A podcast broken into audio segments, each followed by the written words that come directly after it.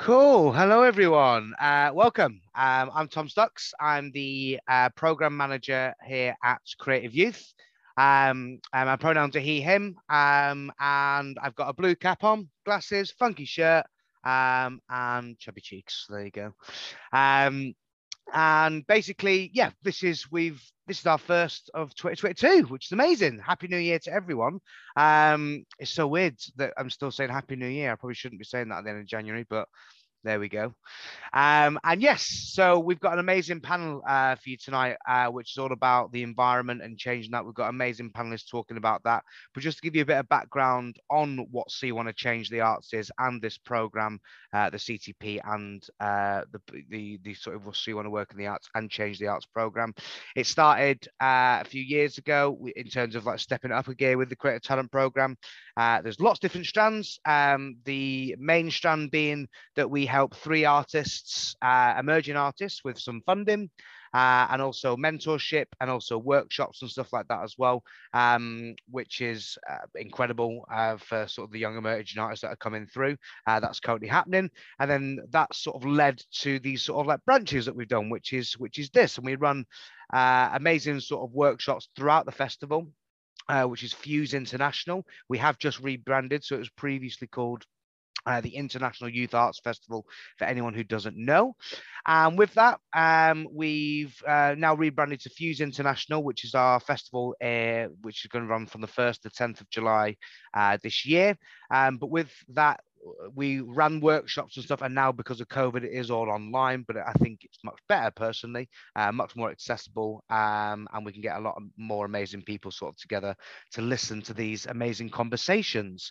So uh, that's what it is. We've been running these uh, probably about two, three years now. We've covered a load of amazing topics. Anything you want to catch up on, please go onto our anchor. Um, please go onto our YouTube channels, that sort of stuff. I'm sure we'll put the chats in below as well. Uh, we've also got, um, if anyone has any questions, uh, for the panel. We'll try and get through. Um, we've just got under an hour, so we've got a lot to cover. But please um, put them in the sort of Q and A section, and we'll try and get through them to, towards the end if we've run out of things to say. Uh, please uh, also, if you need any captions available, uh, then please click on uh, the caption link below. That's not a problem at all. Uh, if you need any help, please just let us know. Uh, and also, the, we are going to be publishing uh, just a little feedback form at the end as well. So anything you want to um, feedback, then we can do that as well. I'll, I'll get this on. Uh, I'll cover some other stuff towards the end, but I'll hand you over to the lovely Laura, who's going to be your host this evening. so thank you very much, everyone, and over to you, Laura. Hi everyone, yes, I'm Laura Sedgwick uh, and I'm going to be chairing uh, this webinar on how the arts can influence environmental change.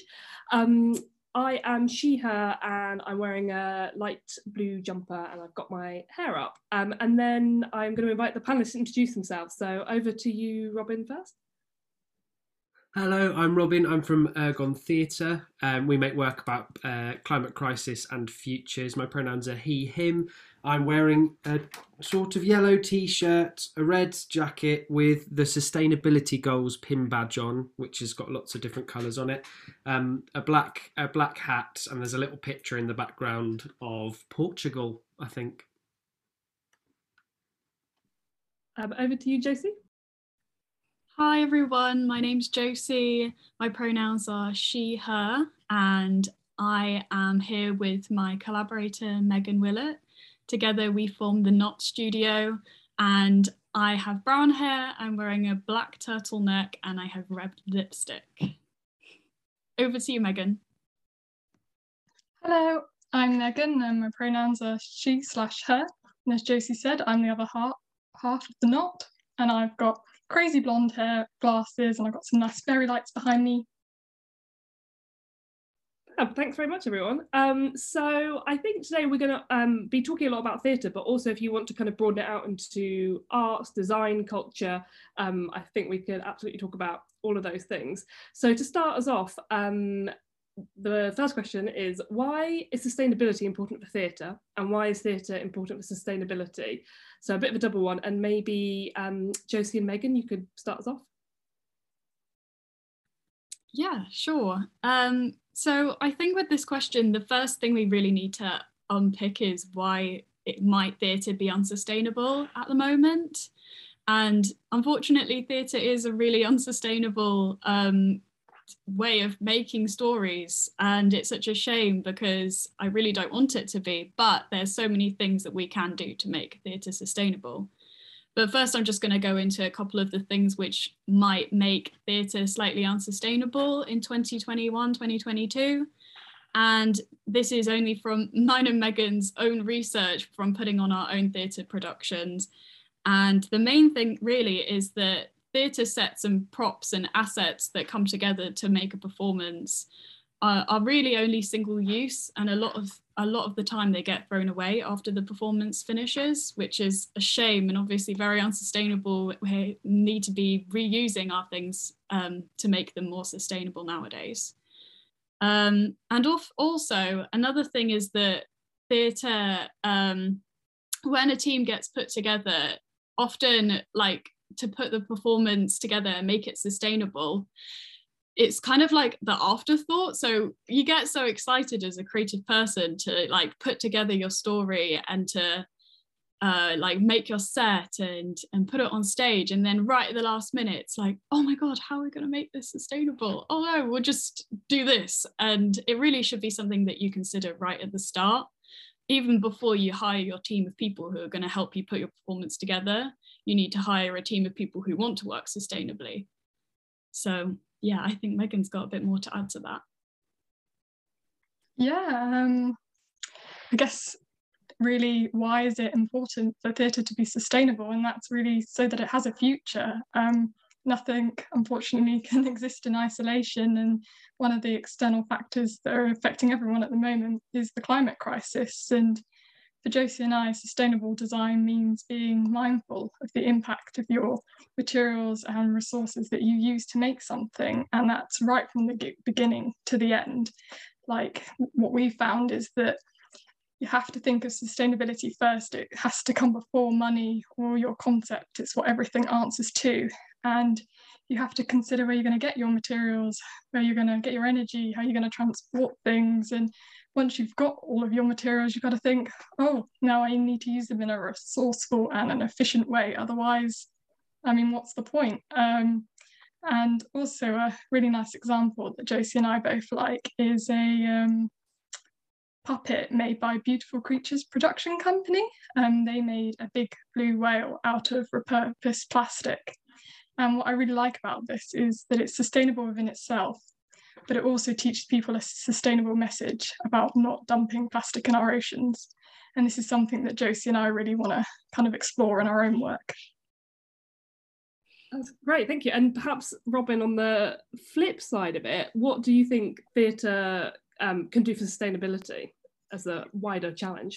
Definitely, it was really the unsustainable side was really well covered by by both Megan and Josie there, and I did just very quickly on that as well think um, when you're talking about putting the team together and everything, there's the process, isn't there, for in design for white card meetings? Because that's where you talk about what the design is going to be. And I know there's more of a push now to have green card meetings because it's not just about it being an afterthought. Actually, it needs to be before, like more time than it was before. Because it's if you'd want to be sustainable, that takes more time than an unsustainable way does. So it's like it's a big, even bigger thing. Anyway, I'm going to leave the design stuff to you guys because because that's your field. Um, important theatre, important sustainability. So first of all, I would say that I think by making theatre that is about the climate crisis or about sustainability, what that can have is an impact on the team or organisation that are making that work. So if if for example, I don't know, a theatre isn't particularly sustainable, but they decide we're going to make a show about climate crisis and sustainability, it would feel very weird for them as artists and as an organisation to be really unsustainable in them in their making of a show that is trying to say you should be sustainable. So it can kind of work in both ways i think. You know if you make work about the climate crisis actually you can quite often see shifts in organizations because you learn through making. Um, but in equal measure if you're sort of being asked to be more sustainable in your making then that can lead you to asking questions that lead you to realize that we need to talk about it more. In terms of to answer your question more directly though um, is i think the arts has this really unique and brilliant power of of engagement and communication that that not many other me other other sectors do. Um, and theatre particularly has this because of the live nature of it. It can be so much more conversational and direct with audiences than perhaps TV could. Um, and that is so important because I think what we to to really progress within the climate crisis movement, what we need is conversation and communication. I might talk a bit more about why that's the case later. Um, but we need communication, and generally speaking, art is designed to provoke and provoke conversation and communication, and so that's why it's it is in itself so important to sustainability as well. Yes. Thank you very much. And I guess the sort of more, um, you know, I don't know, the people who uh, maybe like the naysayers or the um, people who sort of turn their nose up at talking about sustainability might say that you end up being preachy perhaps or you end up with boring art um, so the next question i want to put to you guys is um, how can we make art and stories that inspire change and leave people wanting to go away um, really thinking about things but is still entertaining and is still something people want to spend their money buying a ticket for. Um, and Robin, maybe you want to talk a bit about your show that you had um, at COP and what you know how you made something that was entertaining and me- really meaningful. Yeah, yeah, definitely. I yeah, I I think we went through a phase with a lot of climate art where it was just about statistics and graphs and facts, and that is is uh, like I've said before very important, but like the science community does that really well, and for people that can't digest that kind of stuff, I don't know, it doesn't engage people. It's not relatable. If you can make something more human, and like um, our company focuses much more on the human experiences and the human impacts of the climate crisis, then it becomes more relatable to people. Um, in terms of whether that becomes boring though still because it's all about the climate crisis and stuff. What i would say is that because the climate crisis is an umbrella that affects like literally everything you can tell any story and have something about the climate crisis in it. It doesn't have to be on the nose in your face about the climate crisis. Um, and so i don't know I, I just find that quite funny when people sort of think oh, it would be boring about the climate crisis because there is so much breadth of story to tell within that movement and within that topic. And also, it is fundamentally about the end of the world, which is quite dramatic. Which, you know, anyway. Um, more specifically about our show, our show was The Wicked Problem, and the setup is it's set in the future in 20 in the 2060s in a future where we've not done enough with the climate crisis and the government have had to implement this new, really restrictive system. Um, and the setup of the show is that the, the show is the trial of an individual who has broken a climate law. And the audience in that show are the trial. And what we try really hard to do with all of our work, but particularly in that show, is not pick a side and tackle what the grey area is because a lot of the time with, within a lot of social movements to be honest and it's justified in, in, in a lot of in a lot of cases but can very much get a bit black and white on what's right and what's wrong. And so if in this show in the future an individual has decided to burn a load of fossil fuels for example for for their own sake you could easily say from an environmental point of view bad person you're not an eco warrior you're doing bad things. But when you then look at the fact that they've been left behind by a system and they're just doing that because their family needs and the community need warm food and warm shelter and things like that. It starts to become a much more much more grey conversation about carbon equity. And that's what we did with the show is is try and show all of the effects that climate crisis can have on people and they're really awful but then equally show that it's not quite just as simple as being an eco warrior because if you're worrying about where the food's coming from or where rent's coming from, you're probably not going to worry about an existential threat, and that is okay. We need to talk about it. Um, I'm going to stop talking so that you guys can talk a bit.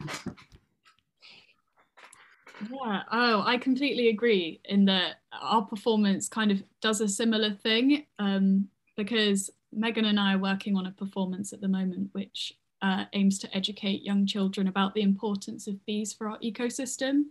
And um, I, I live in London and Megan lives in Peterborough, but we both studied in London. And it's something that I mean, I growing up in London, I barely ever saw a bee.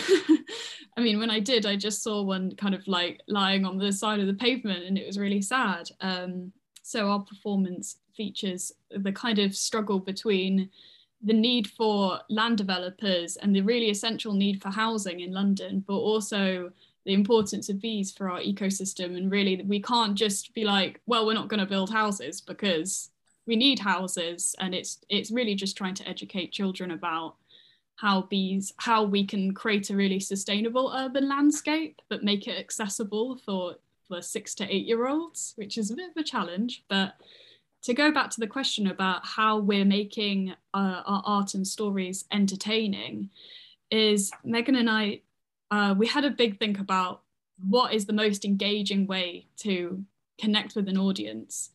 And to us, it's really making your performance participatory um, uh, and combining a load of different storytelling devices together. So our performance features dance uh, all the way through to puppetry as well as comedy, and it just tries to like combine so many different things to really please everyone. But also, I think that the characterization of our our cast is really important to engage our audience too, because we only have a few characters. There's three on stage and similar to you robin the audience also kind of acts as a character in itself. Um, but one of the main ones which i'm going to talk about is our bee puppet. So uh, our bee puppet is we're hoping will really captivate the minds and hearts and actions of the audience attending the, the performance because our bee will be just massive and controlled by four contemporary dancers and she's going to just completely command the stage in a way that the human actors can't manage to achieve and move in a way that's completely not human. And i just feel like children are going to be really taken by that um, and see her as something that's not scary or a pest or threatening or something that maybe children growing up in London might feel frightened by bees because they haven't seen them very much and they just know they're going to the bees will sting you and make make you hurt. And that's not at all what we want to achieve. So using that really strong visual symbol of our bee puppet we're hoping will really inspire change yeah for sure. Um, we definitely want to inspire change and make a difference. And like josie said for us it's all about participation. I guess making real change is not about sitting on your hands. It's about actively getting involved. And that's something we really want to do. And in our performance we kind of want to play with this kind of idea of i guess in traditional theatre you have a stage you sit down it's more passive. But we don't want that at all. We want our audience to be literally be able to touch our puppets be and sit wherever they want and I guess we want an entirely sensory experience. And kind of as Josie kind of mentioned, that we kind of want to actively engage our audience by making them a part of our cast. One of their main jobs is to persuade our kind of villain land developer that he needs to be more sustainable. And we're also going to have a product that the audience can take home, which is going to be a wildflower bomb product, which is basically a little pellet made of compost, clay, and seeds, and they'll be able to take it home, plant it, and hopefully it should grow into some beautiful plants that help bees thrive. And we think this is such a nice idea because it's actually going to encourage real change and hopefully make a bit of a difference. I think that's absolutely fantastic, and especially um, hearing you, Josie, talk about the the fact you're making a puppet that moves in a sort of non-human way, because something that I don't know, I I've found whenever I read a play, you know, that's been published that sort of is about climate change, it's quite difficult to get away from like it just being entirely human, which isn't necessarily a bad thing, but like a bit like you were saying, Robin, it often becomes very statistical, or it's kind of there's a character who's a scientist who is trying to you know tell people something, and everyone's ignoring it.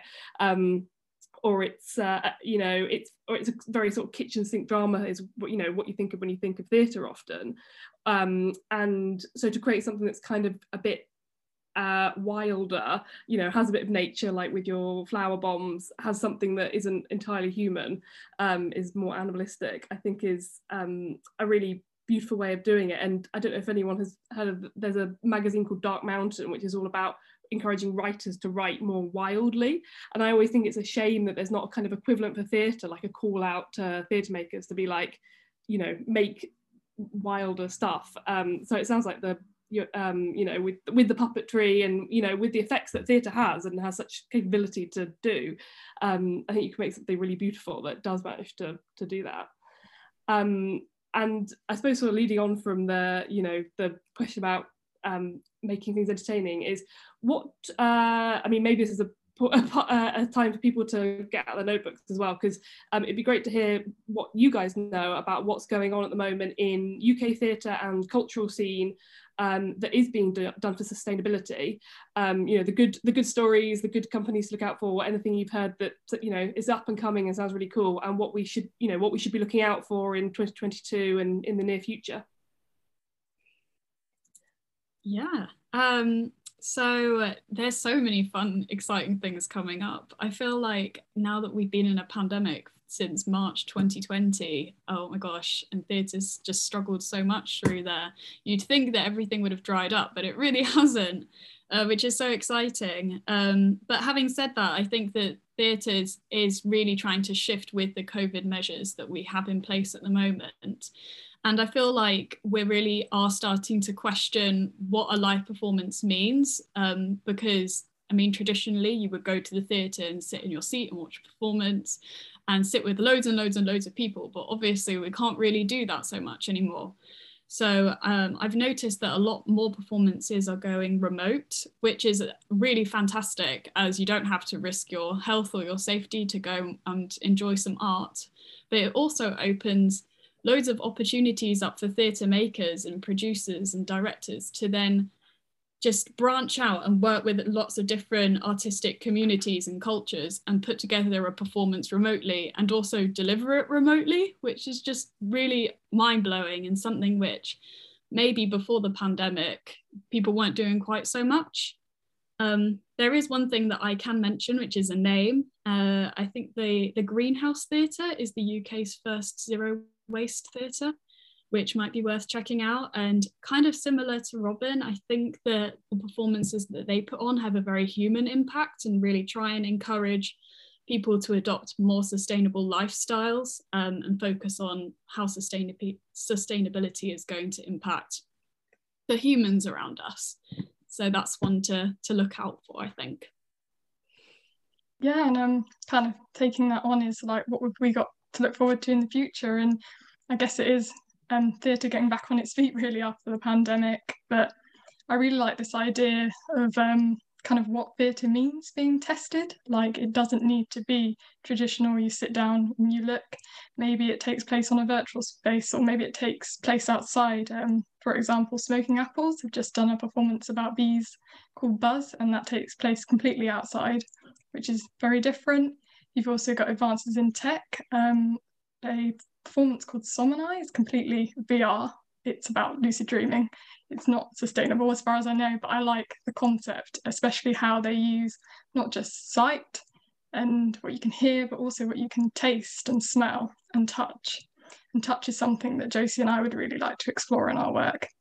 As well as um, we also like Punchdrunk. Um, they are an immersive theatre company um, and basically they'll take like a whole building and they'll turn it into a stage and you can walk where you like, you can touch what you like, you can follow different narratives and actors and everyone walks away with a very, very different experience, which is something that I really like. And I think those kind of ideas would marry really well with some kind of more sustainable messages, I think.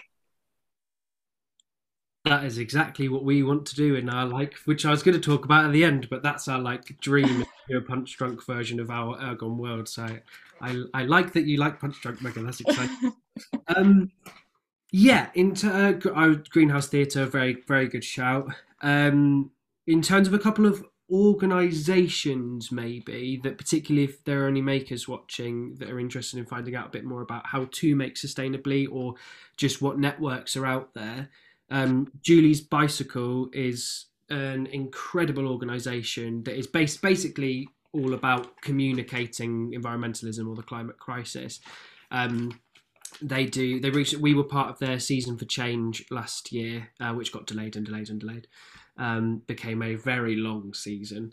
Um, but yeah, they've got an incredible amount of guidance on their website. There's lots of commissioning opportunities that do come up there as well, and just general networks that you can get a part of. So they're a very good place to get in touch with.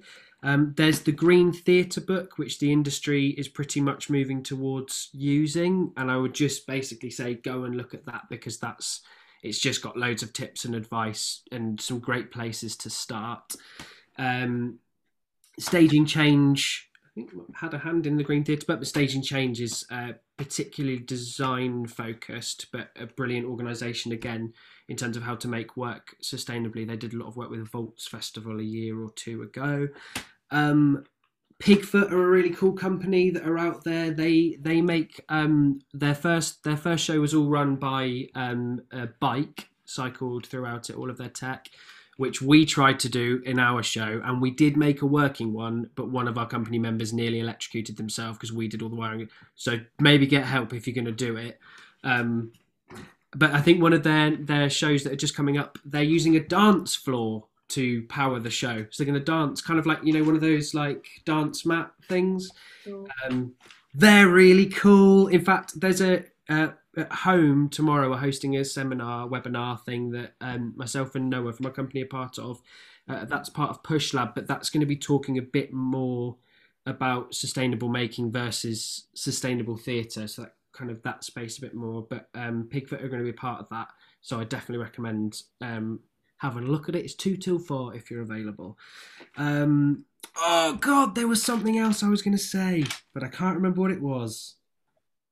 Oh, yes. Last thing, I'm really sorry, I'm going on.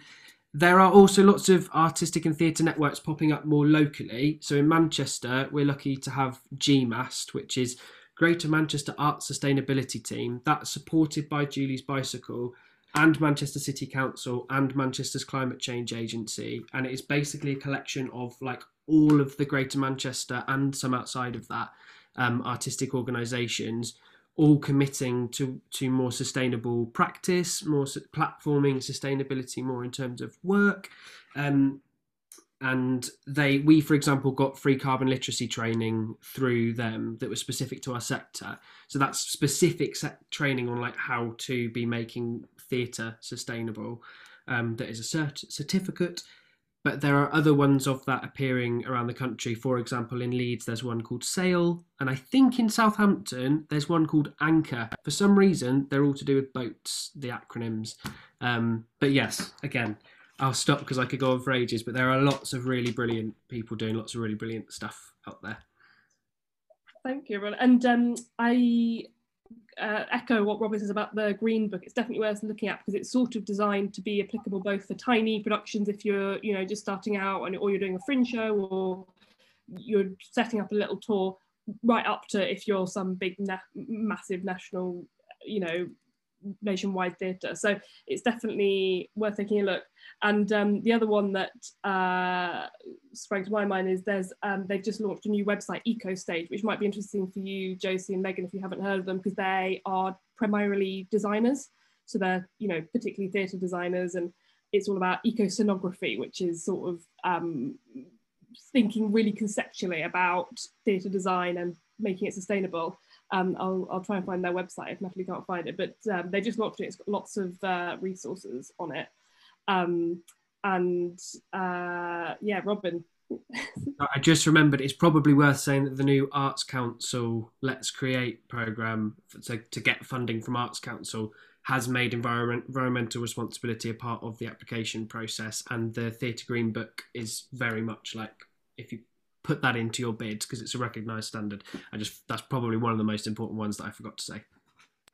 No, it's a good point because I think also um, Julie's Bicycle work with the Arts Council to because um, obviously it's all very difficult. How do you measure this stuff? How do you measure that you're being more sustainable? And if you start saying you have, you know, your funding relies on you being more sustainable, if you're not, you might, you know, if you don't make attempts to, you might risk losing funding. And so there's lots of, um, again, on Julie's Bicycle website, tools which are um, all to do with, uh, you know, how you can measure uh, sort of toolkits that you can measure your, uh, you know, your company's how much carbon you're using. So it's a bit like writing a budget, but you write it for your carbon um, use. But obviously, that's only a small part of it. There's also lots more to making sort of environmental work, but uh, it's an interesting place to start. And even if you don't use it now, it's um, I'd recommend having a little look around it just so you sort of know what's going on. It's really interesting. Um, to get back to the questions, um, what do you guys think audiences can be doing to um, help theatre makers in the fight to make theatre more sustainable? So, what could we, as the wider audience public, when we turn up to the theatre, be doing to encourage sustainable theatre? Um, well, I think the main thing is that it's really important not to totally segregate audience members and theatre makers because ultimately we all have our own um, our own individual responsibilities that we need to take into account to build a more green future. And I think actually there's so much crossover, so many similarities that audience members and theatre makers can do together, which are really, really simple. It's like honestly stating the obvious that um, we can all do, such as reusing things, recycling things, making sure that when you do buy something new, you're trying to source it sustainably or you're thinking about where it's come from. And then if you do have to throw something away, try and think about a way that maybe you could try and use it again. Um, so really simple things like you could blow it up onto onto the size of a stage or you could take it into your kitchen and just use the exact same re- reuse um, recycle motto in the same way. Um, but also in a kind of wider sense just for the audience i feel like if you just keep investing in theatre as a form of storytelling then it's just funding a movement which will ultimately grow to be more sustainable. Because now that like you say with the green book i think that that outlines a lot of values and kind of techniques and little ways that you can make performances more sustainable nowadays. So if we all just keep investing in theatre, then we should take a collect a collective step towards a greener future. But also think about what sort of performances you're investing in if you did want to go to the theatre and think about, you know, obviously any performance is great to go and see, but if you are going to go and try and um, invest in a more sustainable company or a performance which has a clear message for your audience where it's trying to get you to act in a certain way which is sustainable then that's fantastic. But ultimately just invest in any theatre in any theatre production and hopefully together we can in the spirit of theatre all move towards a greener future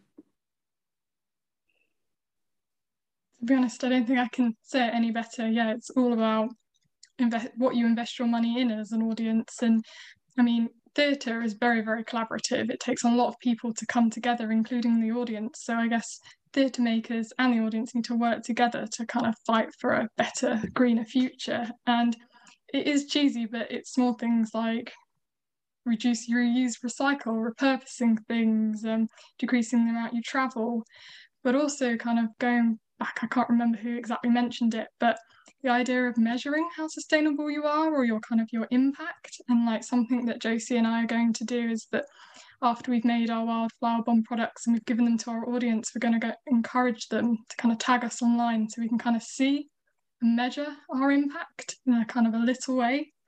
Um, and it's also nice to see that your performance has like an online legacy that's going to live on which I think is a really important thing um, yeah, I'm not. I there's not. I can't really think of a lot more to add to what you guys have said. Um, I suppose there there is a there is a thing where if I said to talk about it, as in climate change and sustainability, that for me is I, I think is so important and, and talk about talk about the issue with diversity and inclusivity in mind and, and i don't just say that in the sense of ethically diversity and inclusivity is something that we should all be thinking about for a better world and a more just world. But I mean, even just like rationally and logistically looking at it, like I can only really make work true, like truly through my lens of lived experience. I can, I can sort of take some talk to other people and kind of like take some stories and work with them to platform that story. But really, I can only really make stuff through my lens of lived experience. I think we need and and so sorry what i should say is i I know what obstacles I face to living sustainably, but I don't know what obstacles someone else faces to living sustainably. And so at the moment that obstacle as well if, if a certain community or demographic let's say aren't really talking or engaging with with the climate crisis movement because perhaps they feel like it's not well open to them there are loads of obstacles that they are facing that we're not talking about. And ultimately like if we don't solve those obstacles we're going to suffer suffer as well. Like we, we're all in it together. So i would say that communicating openly um, and listening and being aware being happy to be open to being challenged as well is really really important. Because ultimately the more the the more people are talking about it the more people the more different types of people and diver- the diverse amount of work we're going to get on our stages which is going to be more representative which means we're going to be all talking about those issues a lot more which means we're going to solve the problem quicker I'm not really sure if that totally answers the question, but I was just trying to find something to add to Megan and Josie's brilliant. Yeah, I think that totally makes sense. That um, yeah, the sort of exciting thing about being a theatre audience is that you can choose to see yeah exciting stuff that challenges you, might not be something you've thought of before, and if you actively seek those things out and and go see them, that's going to enrich you. But it means yeah, you can have better, more. Uh, um, well-informed conversations about how we can solve the climate crisis. Um, I have I will ask you guys uh, a bit about what your what your up and coming work at the moment is. Um, but we've got a few questions from uh, the Q and A. Um, so first of all is a, a question from Katie, um, and she's sort of uh, asking um, you know, day to day in your company management, like day to day when you're making theatre, how can you try and uh, bring in practices that make you, your work more sustainable? I suppose that's sort of a nitty gritty question of, of what you yourselves can do. Oh, that's a good question. um, it's something that Megan and I are working on at the moment, really. We had a conversation the other day about our bee puppet and how we're going to build a sustainable bee puppet. Like, how are you going to do that? Um, because no puppetry is really notoriously unsustainable because you have to use very specific materials sometimes that are specialized to ensure that your puppet is flexible and strong and safe and all the things that will make it amazing at, at portraying a character but not sustainable and actually there isn't very many um, sustainable alternatives for those materials and if there are then they're quite expensive. So i think the the key things that megan and i are going to try and look out for when we're testing materials for our queen bee is to buy wood from sustainable trees. And um, we want to either keep her so we're not throwing her away straight away. Also i'll put my heart and soul into making her so i don't want to throw her away straight away but um, I want to keep her. But if we were to get rid of her, we'll donate her to a theatre or maybe a library or a school or somewhere like that where she can be put on display. Or if we do have to recycle her, then she'll be, we'll ensure that we're using the right materials so that she can be recycled. Like we won't paint on the wood, we'll instead buy fabric and pin it around the wooden beams to make sure that we can then unpin it and use the fabric for something else. So that's just a little thing that we're trying to do. But Megan, would you like to talk about our set?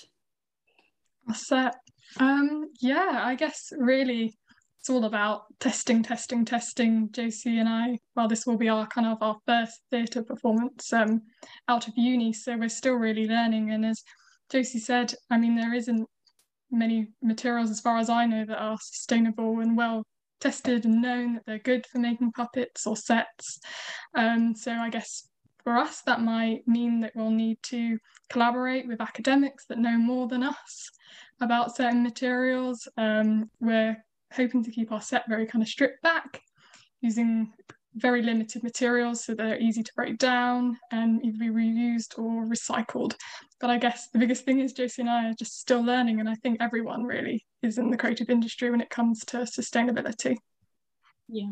And just one other thing about our set is that our wildflower bombs are going to be actually part of our set design so that the audience can take a physical piece of the set home with them at the end of the day, which is something that I've never experienced when going to theatre. And I want to make our performance as unforgettable as possible. Um, I feel like there's such a separation and boundary between the audience members and the stage, and you just don't really get to cross over but our wildflower bombs are going to act as like the things inside the honeycombs, the honeycomb hexagonal shapes. so at the end of the performance, you can literally just slide one out and take it home and plant it. And hopefully that will mean you won't forget our message. Would I, at the risk of going slightly, slightly, I think this would uh, would help answer the question, and but I am going to be winging it slightly. Would I be able to share my screen quickly, Laura? I Oh, can I j- yeah, give it a go. give it a go. Okay, I don't know. Okay, it's not. It's not working. All right, I'll try and wing it. And so, what what I was going to say is, Sorry, Robin, you should be able to share screen now. Sorry, Oh, my apologies. Yes. you. Um. Okay, bear with me. I do apologize. Uh, This. Uh, uh, let's see if this works there. Yeah, we can see. We can. Um, okay, cool. So this is this is this is part of a carbon literacy training course that I'm putting together. Um, what I was going to say is that if is look to answer the question, I think what is useful is to look out and search for if there are any opportunities for carbon literacy training at all. First of all, because that that really puts you in a good position to work out how can I make more positive change without just making work about the environment. But this is something that GMAST, which is the network in Manchester of the arts communities that I mentioned, sort of uses, although it's been updated recently. And I'll try and keep this as basic and really quick as possible. But what this is just saying is to sort of consider these six P's in your day to day individual life, but also in your working life, in the way that your company works. And I will very quickly try and go around them and remember what they sort of are but I guess it's always asking with action being in the middle, what action can you take regarding, and then you go to each one. So regarding your position, for example, if you are um, an actor in a in a theatre company, and this is a really bad example, but can you not have a printed off script? Can you have a digital script? Or perhaps as the company of actors, could you commit to sharing food for the rehearsal process and stuff so that you're not getting stuff individually? An example. Um, but it's different with every position. So how what influence basically can you have with your position specifically? And you can only do what you can where you can is important to remember. Then there's planning, which is of course like how in your capacity of planning can you affect things. That's like when Josie and Megan were talking about um, being able to plan, think about sustainability from the beginning, not as an afterthought, or like I said, having a green card meeting before a white card meeting. That would be a thing of planning. People, so like what inf- what people can you influence? Um, that might be if you're a director, you can or a producer, you can perhaps influence everybody because producers are like gods. Um, or uh, what people can you influence? Basically, the people that you work with, but also our audiences are our the people. Um, even if you're not making work about sustainability, can you be promoting other people that are making that work, or promoting the Green Theatre Book, or promoting things about COP as your organisation? um, that goes back to position a little bit because your position as a company, you have audience and you have people, therefore you can have influence in that way. It doesn't just have to be making work, you can talk about it. Place is, I need to go quicker. Place is what venues are you playing at? Like, are they sustainable? And if they're not, can you ask them why they're not sustainable? Some people might choose to boycott venues that aren't sustainable. Some people might choose to stay and have a conversation with those people. I've done both for different reasons. Um, place is really important. Where you're working as well. Practice, kind of like everything we've just talked about in terms of like set making, but also travel for people, um, all that kind of stuff. And then policy. Do you, as a theatre company, have an environmental policy in place? If not, ask an organisation if you can see their environmental policy because they probably should give it to you anyway, and they're more than likely to want to help you. Um, sorry, that got a bit lectury, um, but this is the kind of stuff that you can learn about in much more detail and generally not blather, blithering on about it like I am. Um, in carbon literacy training, the main thing would be ask people and ask big old theatres and stuff as well. Um, yes, thank you.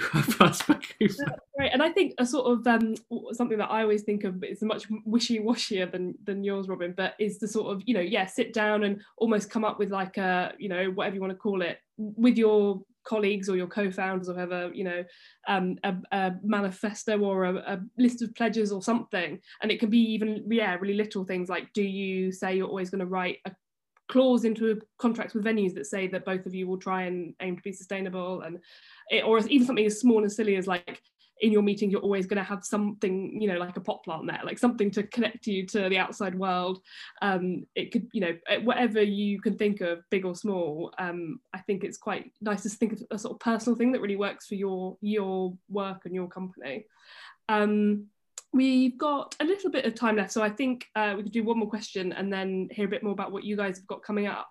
Um, and uh, something, a question from Louise, which is uh, maybe a quick one actually, a, a, tips one is, do you guys know of any particular existing organisations where um, people can share or borrow things, perhaps bits of set or ideas and those kind of things? that sounds really fantastic. I yeah, it does. like Megan and I said, we're so new to this because we've only just graduated. We graduated last summer. Um, so I'm still learning as well, and that sounds great. So, Robin, if you knew anything, that would help me too. um, I think it's so impressive how much you guys know, given you only graduated like less than a year ago. I didn't know that much. I got into it for a year. Um, there i don't know specifically there is always people talking about this within within the sort of community and i have a feeling that there is something somewhere sort of um, I would recommend putting your questions about this to staging contact staging change.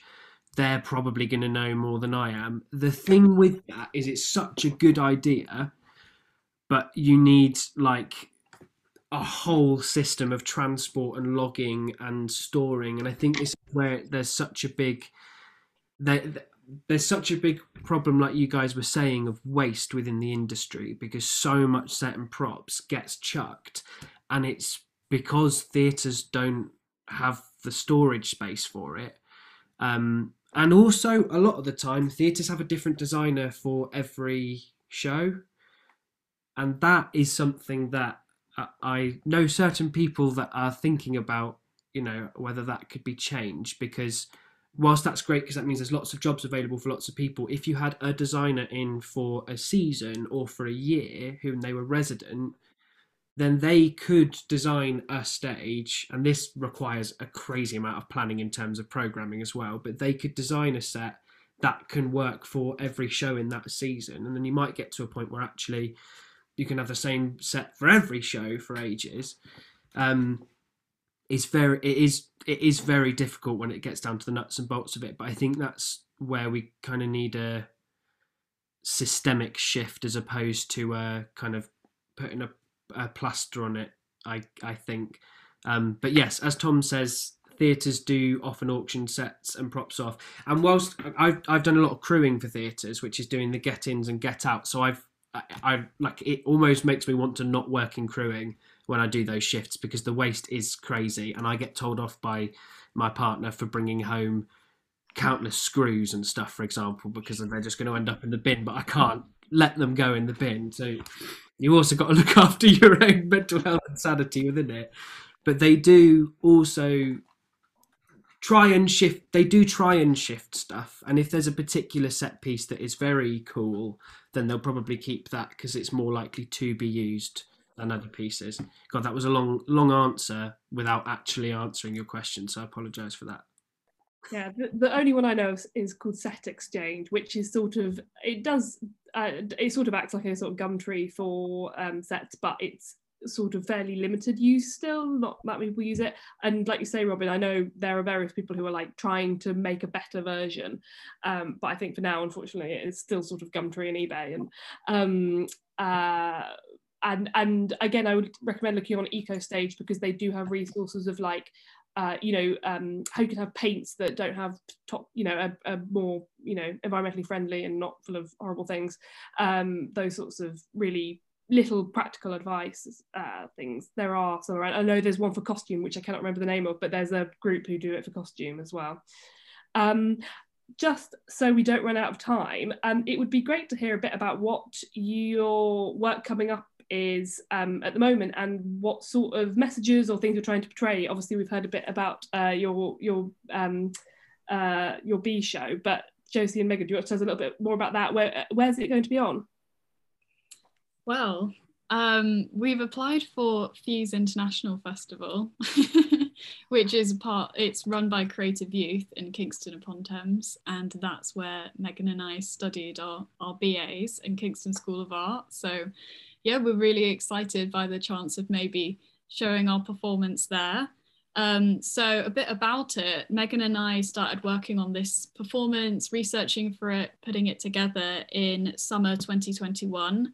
Just straight after we graduated, we were like, we need a creative project to work on. So we started putting our, our heads down on that. And it's called Be at One. It's for children aged six to eight. And like I said earlier, it kind of addresses the, the need for why we need houses, but not really at the expense of urban bee populations, and questions how can we build a sustainable urban landscape? It's going to be a participatory performance, so the children can get involved, can actually aid the, the narrative of the plot. Um, and they're going to be able to get sort of i don't want to say on the stage because there isn't really going to be a stage so to speak but the children will sit around the actors and be able to get up and and interact with them and interact with the puppet and interact with the set. So it's going to be entirely immersive and sensory and hopefully it's going to be one that they won't forget. Yeah definitely. And what we want to do is we want to really stimulate action in our audience. We want as Josie said, want our audience to get involved and want to do that through getting them up, doing things, but also for our product. And ultimately, we want to educate young people about the scientific importance of bees for our ecosystem in a fun and fresh and engaging way. And we want them to leave armed with the knowledge of how they can help bees thrive, but also with our product so they can actively do that. So I was just smiling away, forgetting. um, that sounds so exciting. I really want to come and see it. I assume adults can come too, and it is. Of course. Of course. um, we are so we debuted our show in November in Manchester. We're going to be looking to well, no, we are going to be touring it um, in autumn, hopefully in time for COP27 in Egypt. Although we're, obviously we're not going to do it in Egypt, we'll be doing it in the UK. Um, so we'll be touring the north um, with that in next autumn. So keep your eyes peeled for the Wicked Problem. Um, but we're currently we have another show in development, which is a one man, one person, I should say, spoken word show about marine biodiversity, which is called The Mariner, and that's a futuristic sort of adaptation, but mainly inspired by the poem The Rime of the Ancient Mariner, um, but in kind of like spoken word and beat as opposed to like ye olde mega poem. Um, and we're also running some workshops at, for contact uh, for some young people, uh, 16 to 18, um, as alongside NERC, which is the National Environmental Research Council. Yes. Um, which we're that we'll have an audio track that's made with the young people, which is all about them getting their voice heard. Because 16 to 18 being being the age that very much are engaged with the climate crisis, going to be impacted, but don't have the vote, so can't kind of have influence in that way. So we'll be trying to help platform those people's voices um, during March. Fantastic that all that all sounds uh, brilliant. Yeah, stuff to look out for, and especially your tour, Robin, when you've got it uh, all all booked in.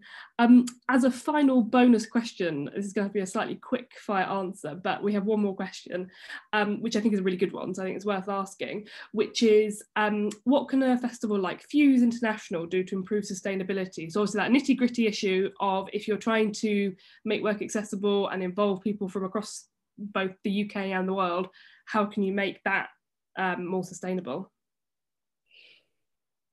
Mm. Um, again, I feel like festivals are really like notoriously unsustainable, especially with things like um, flyers and like loads of print offs and things like that. So, really obvious one is to keep your marketing online as much as possible. And really obviously, just hire artists or um, performers or just creative people who actually want to work sustainably because if it's in their heart and they want to do it then it's just going to shine through in the work that they make yeah couldn't agree with you more josie it's all about i guess the people that you have and their motivations and their aims and yeah it's like little things like keeping your marketing online but i also know a big part of Fuse is that they help creative people kind of achieve what they want to. So they offer assistance with like lighting and technical stuff. So maybe even looking into like, oh, how can we teach people to maybe use energy a bit more sustainably or help them with transport? Because there's a lot of people coming together to one place. So maybe we can work out things logistically. I guess it's all kind of little things like that. Uh, uh, yes, I kind of agree with what you guys said. Uh, so I don't know if it's a quick fire question, Laura. yeah, no, it's kind yeah, it's like flights and things. Quite. quite I'll treat it as quick fire. Um, track track your carbon footprint as much as you can because even if you're not sustainable or the festival isn't sustainable in ways if you track it and you afterwards kind of evaluate it, kind of report on it yourself, work out where the learning is.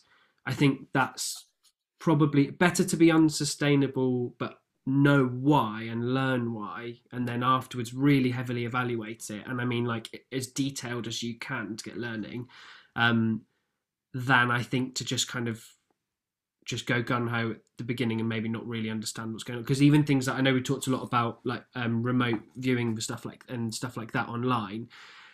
But there's also a whole, you know, there, there are advantages to that. But as soon as you research into it, actually, digital itself has got quite a big carbon footprint, depending on what you're doing in terms of like the devices you're using, whether they're new, all of the generators that are used to store all of the data that you're using by using the internet and all of that. Like, I think question everything, track everything, learn from everything, but also remember you have got to live your life as well. And you can only do what's within your means. And sometimes, I know, I think I've already said it, it's the last thing I would say. Sometimes you've got to consider carbon equity. Like some people do kind of might actually deserve to have a bigger carbon footprint than other people so and that should also be a part of the conversation so don't don't be afraid to have to not be carbon neutral because there might be a reason for that and actually might be really valid so yes Great. Well, thank you very much, everyone. Um, it's been really interesting to hear your thoughts and definitely interesting to hear about what you've got coming up. And um, for anyone who's been missing it in the chat, uh, Natalie's been posting lots of links um, about what we've been talking about. And the last few are about um, the Knot and Ergon Theatre themselves and where you can keep, uh, keep up to date with what's going on with them. Um, so thank you, everyone. And back to you, Tom.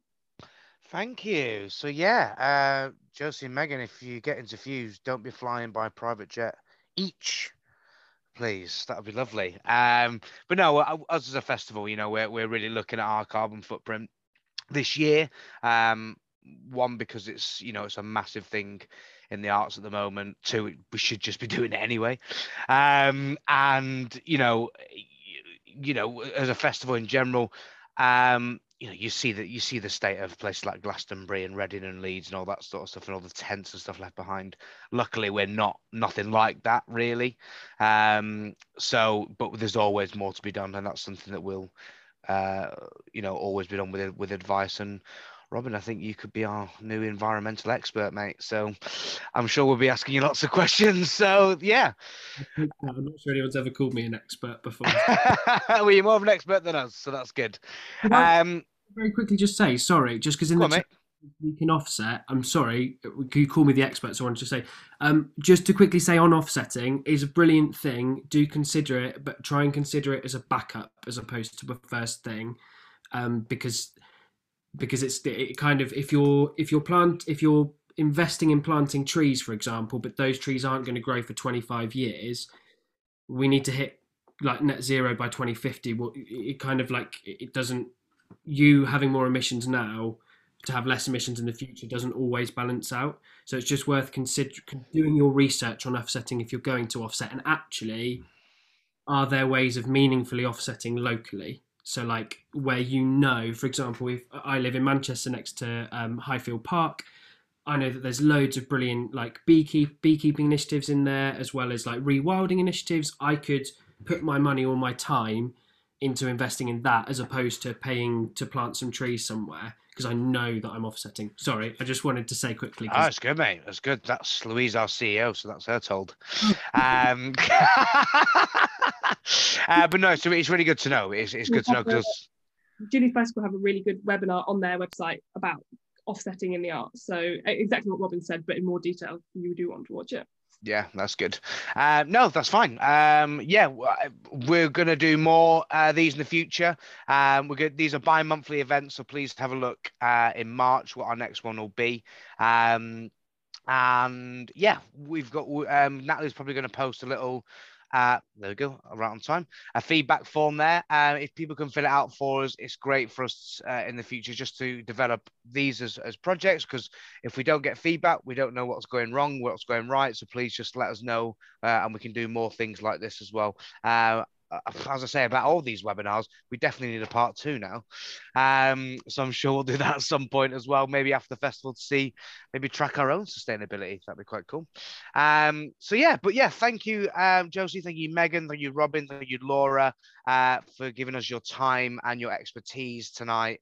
Um, and I hope everyone sort of learned learned something new, which is amazing. So yeah, thank you so much. Um, uh, I hope everyone has a lovely evening. Um, and yeah, thank you so much. Uh, you can follow us on all our socials. Anything you, you like, follow us on our socials and stuff like that. Um, and obviously, yeah, thank you so much. Take care, everyone.